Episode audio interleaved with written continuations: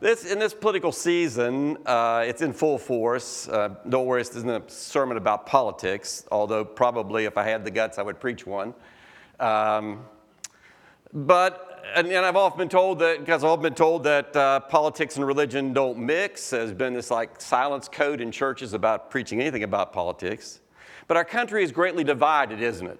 I mean, really divided in partisan politics, political philosophies, political solutions that we hold dear and think will work to solve our problems. And probably if uh, we took an honest canvas of this room, potentially it would be a nightmare, right? I mean, so we won't. Even Christians, um, and today we sang beautiful songs of praise uh, that, that praise the Lord, that talked about our devotion to the Lord, our commitment to the Lord uh, uh, of having Jesus in our lives and celebrating all that means. But even Christians can speak and act in ways toward each other which dishonor that same Lord we just seem to commit ourselves to, can't we? If Christians can be so divided at times, think of the fractures that exist in our greater world. I mean, you don't have to think very far. You just turn the radio on, look at a newspaper, go on your phone and look at the news anywhere. Uh, we seem to be divided from the creation that God has given us. We sang a, a, beautiful song about the beauty of that creation, yet it seems that we are bent on destroying it as fast as we can.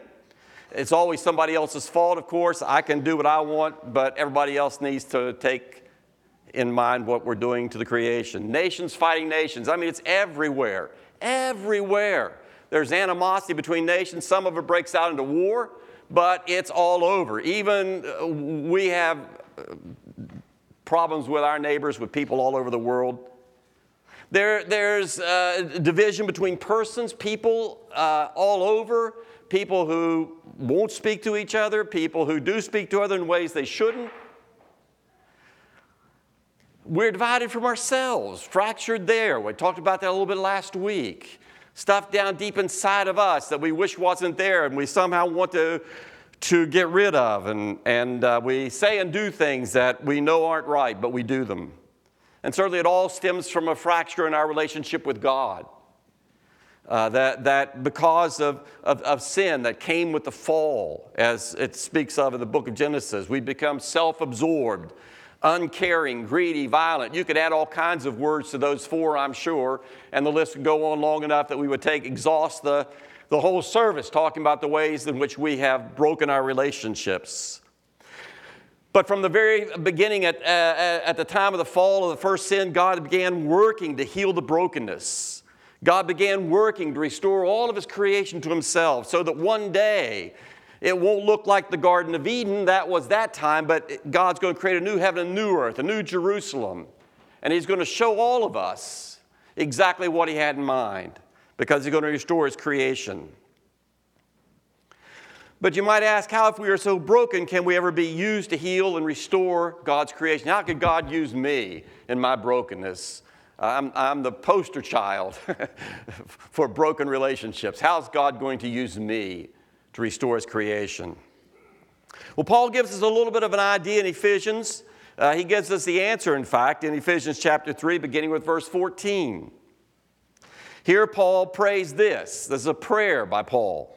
For this reason, I, I bow before the Father, from whom every family in heaven and on earth derives its name. I pray that out of his glorious riches he may strengthen you with power through His Spirit in your inner being, so that Christ may dwell in your hearts through faith.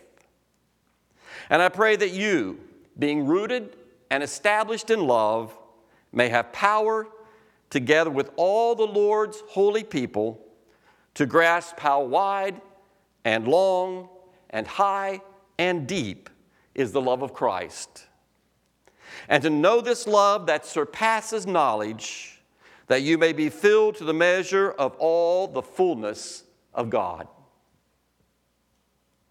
Now, to him who is able to do immeasurably more than all we ask or imagine, according to his power that is at work within us.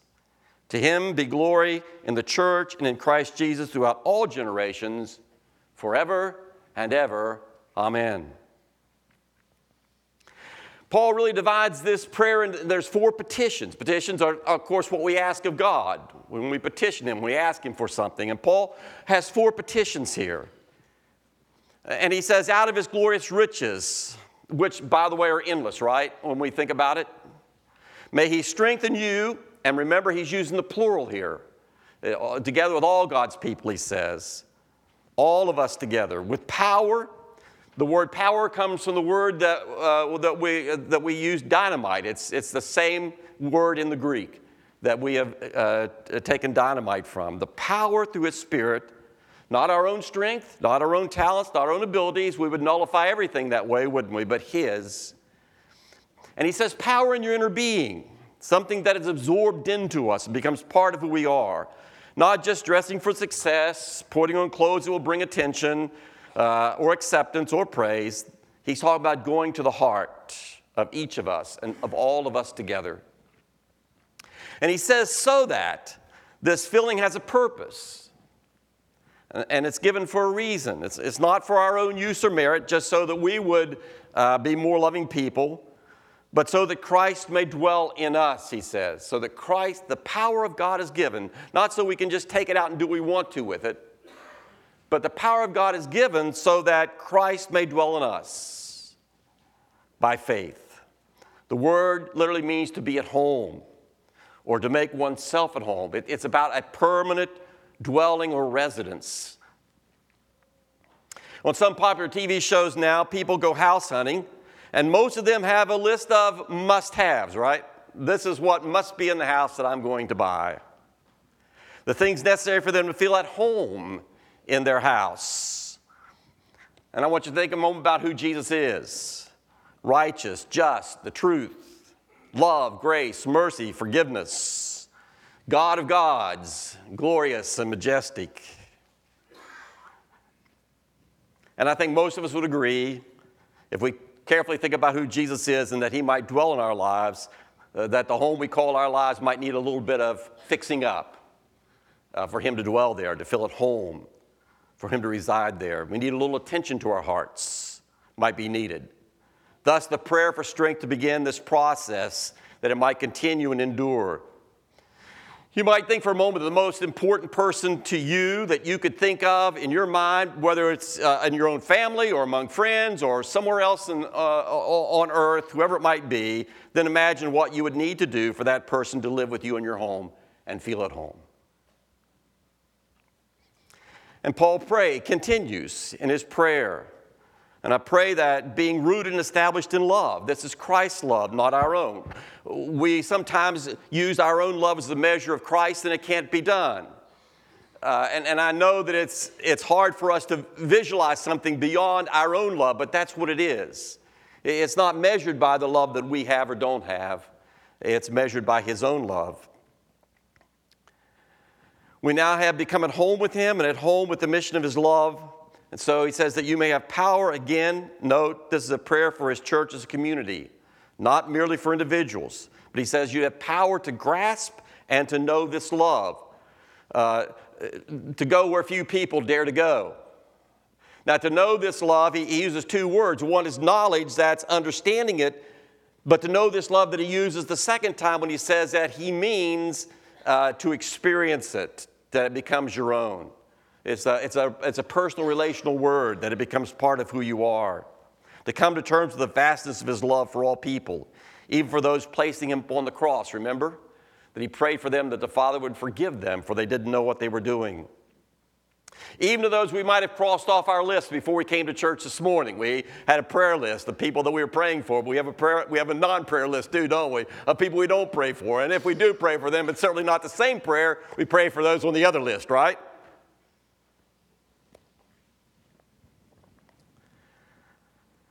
Even those who crossed off our lists, people unwelcome, people unknown, those who repulse us, offend us, hurt us as Jesus told us to turn the other cheek, he meant what he said do as he did. Paul's text literally says the excelling knowledge, love, knowledge light years ahead of our finite minds. We can't, we can't bring this in, can we? That's, that's true. I mean, it's really true. It's, it's hard for us to really bring this in, isn't it? I mean, uh, it, we live in a world full of very difficult people, and it's very tough for us to, to, to, to visualize and understand how this might work in real time, right? In real time. But part of this is, is, is, to, is, to, Paul prays for the, the power to know and understand and experience this to increase our capacity. You know, that this water bottle uh, has enough water probably for me, uh, but not for everybody in this room. For everybody in this room, we probably have to have a 50, 50 gallon tank to give everybody this much water. Far more capacity than this little bottle has. If we went outside this room into Clarksburg, you'd need a truck. You need multiple trucks just to give each person this amount of water, right? You have to continuously increase your capacity if you're going to give water to more people, right? And that's what he's talking about. Is increasing our capacity to understand and experience and know the love of God.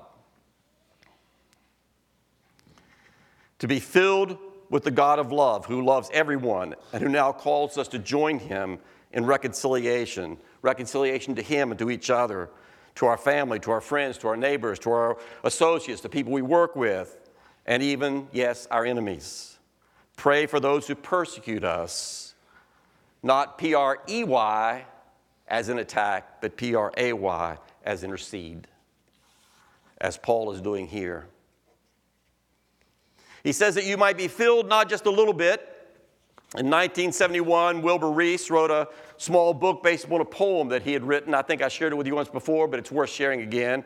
It's called $3 Worth of God. I don't know if anyone remember that. It goes like this I would like to buy $3 worth of God, please.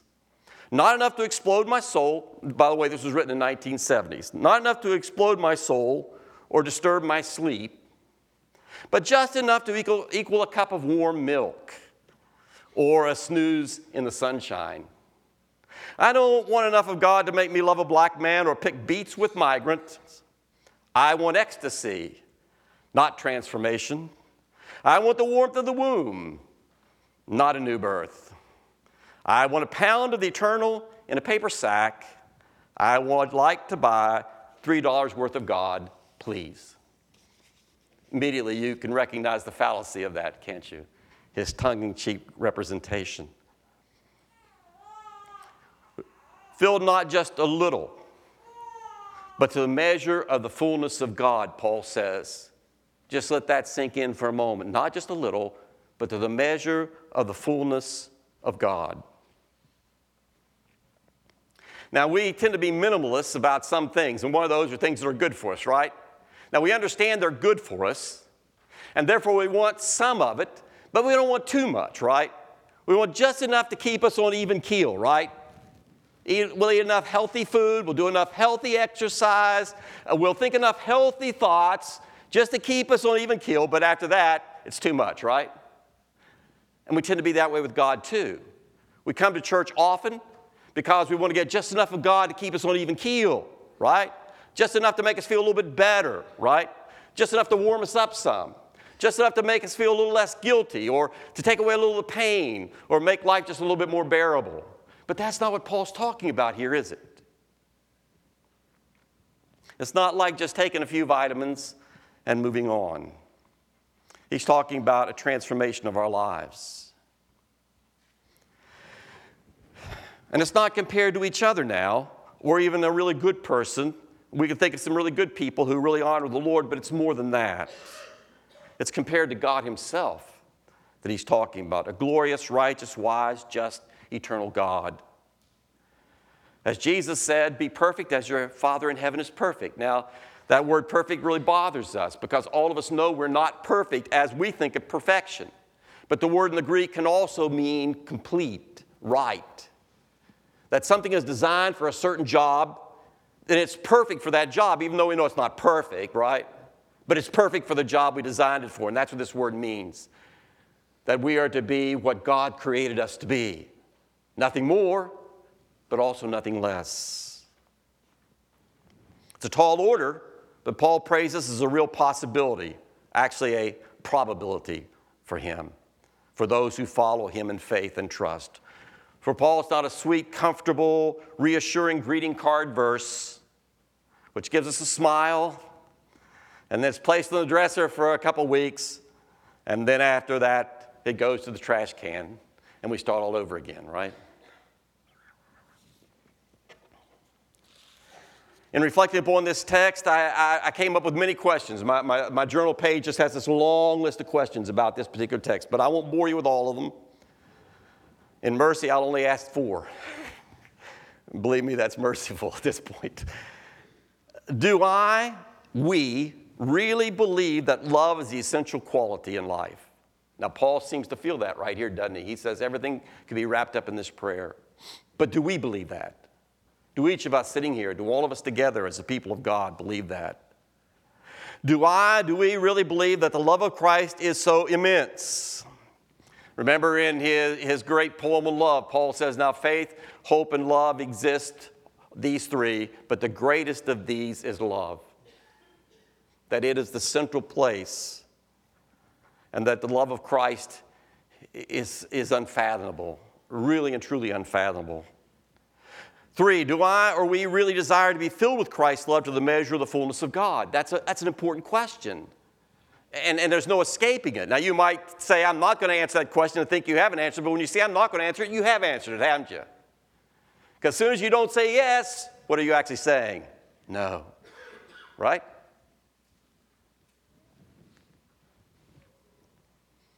And four, what might it mean to be filled in this way? What might it mean to us if Paul's prayer was answered for each one of us and for all of us today as Clarksburg Baptist Church or for all of us as the people of God worldwide? What would happen? One is that people would be reconciled to God. Andy was talking about inviting people to church, but we wouldn't stop with just inviting people to church, would we? We would be so concerned about their relationship with God that we want them to be reconciled to God. We would pray that we would be reconciled to God, and in that reconciliation, uh, God's creation would be returned to Him.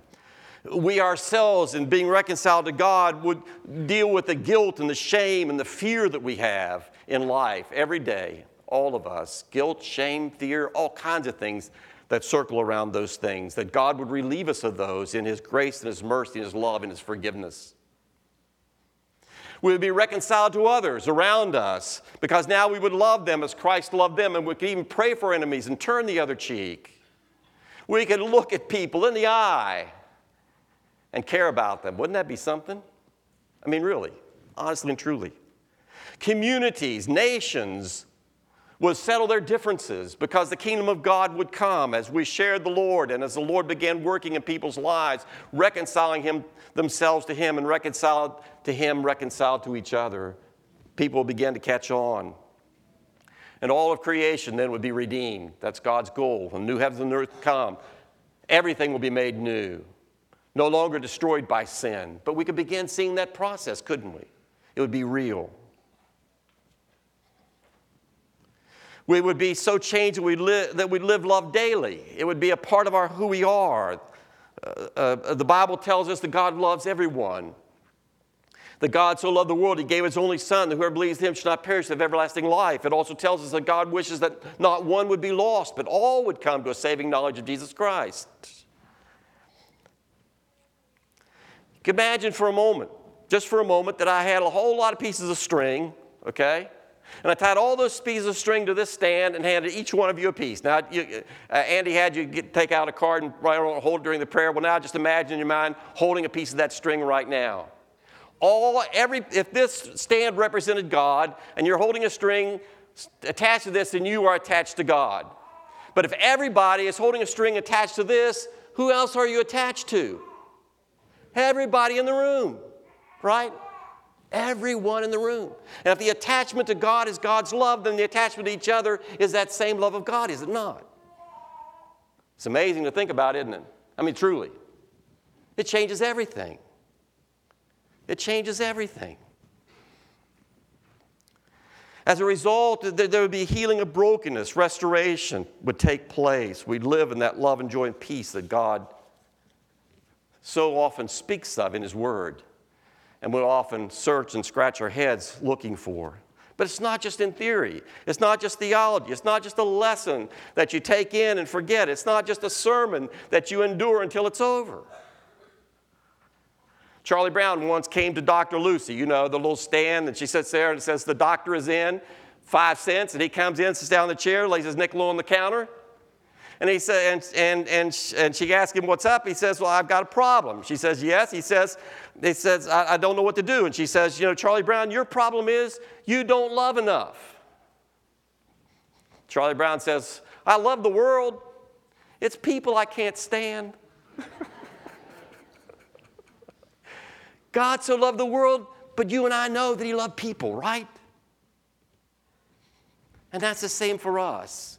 It's not a slogan that we put on, it's people with faces, people with dreams, people with smashed dreams. It's people like you and I with faces on and blood going through our veins. We're called to love real people in real time. But it seems like there's always a catch, isn't there? Normally there's some kind of catch in there, some kind of, of, a fine print at the bottom of the page, right? well, t- today I'd like to illustrate that. I brought a bag with some things in it, and I'd like to give everybody in the congregation a gift, okay? All right, these are things that mean something to me. Here is at least twice worked puzzle, all right? I, I really love puzzles, okay? Uh, here's a book I love to read. And uh, this, is, uh, this was made in Thailand. Uh, people who are followers of Jesus Christ and missionaries from American Baptist churches have gone to and helped. This is one of the industries that they have to, to raise money uh, to make a living. And so, um, a, a, gift from Thailand, all right? Uh, I'm sorry, folks, the bag's empty. I was going to give everybody a gift, but that's it. Okay? You know what? You can't give away what you don't have, can you?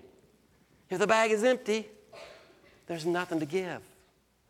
We need to think about that. We, as we talk about love, and as we genuinely wish to love others, we need to be filled with God's love so we can share it with others.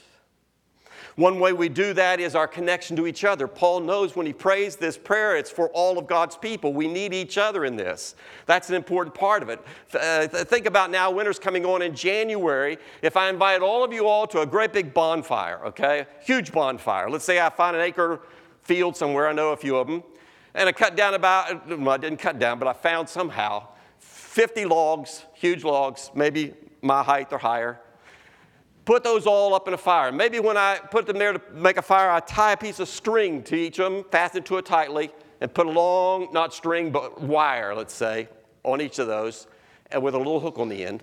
Okay, so then I put them together, build this great big fire, so big. I remember a fire like this one time. You can't get anywhere close to it, it's so hot. There's no point bringing your, um, your s'mores, uh, that is, unless you really like to eat them in, in the burn unit.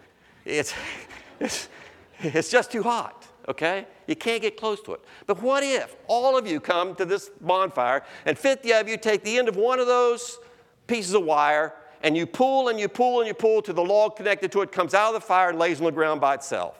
What's going to happen? The fire is going to go out, isn't it?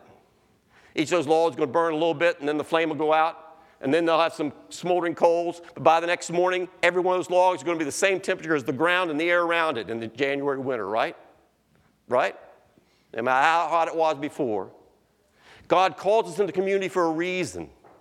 He calls into community, just like was shared with us today about the, the life group on Wednesday nights and other life groups. He calls into community because in that community, our fire is kept hot by each other that God Spirit works through each other to fan the flame of the fire in another, right? It's important. It's a place where lots of healing takes place because then we can share our hearts. We can open up and be real. And in that real, being real, we can receive real healing that comes from God's Spirit through others uh, who know His love. It's really important. Paul's letter is to the church community, not to individuals, to go it alone. You cannot go it alone. You'll be like one of those logs out there on the ground. You need God's people. I need God's people. We all need God's people. And then we help each other keep our love ablaze like Christ by worship, like we're doing today. Praise the Lord for everyone who's here to, to worship Him because God's Spirit works through the, through the presence, through the singing, through the, the sharing, the praying, the shaking of hands, the embracing of each other. We draw near to God in worship through fellowship, not talking about just eating. Eating's fun and it's good, and it does something when you break bread with someone across the table from you, doesn't it? It kind of breaks down certain barriers, that's good. But fellowship means really caring for each other. And that's, that's important in a church family that we have a sense of caring for each other, just like we prayed for, for people today. Every one of us could be kept pretty busy praying for each other if we would do that. And then ministry together. In, in, fellowship, we draw near to each other. In ministry together, we draw near to the world around us. We go out and share that love with other people together. The people for whom Jesus has died, people that God loves and cares about what's happening in their lives, people whose homes have been burned out, people who have uh, contracted uh, perhaps uh, uh chronic or fatal diseases, uh, p- people who uh, have lost family members or, or whatever it might be, people who've lost their jobs and can't provide for their families uh, people who have found themselves in such a situation that they have enormous guilt and shame and can't face anybody. And maybe you're ready to end it all. That we go out together and share God's love with others. And all this is, is part of what we call discipleship learning to worship, learning to care for each other, learning to minister together. In a moment, I think we're going to sing, at least it's on my, my schedule. Hope it's on yours too. But we're going to sing a song called Glorify Thy Name. And in that song, it says, Father, we love you. We worship and adore you. Glorify your name in all the earth. Jesus, we love you. Glorify your name in all the earth.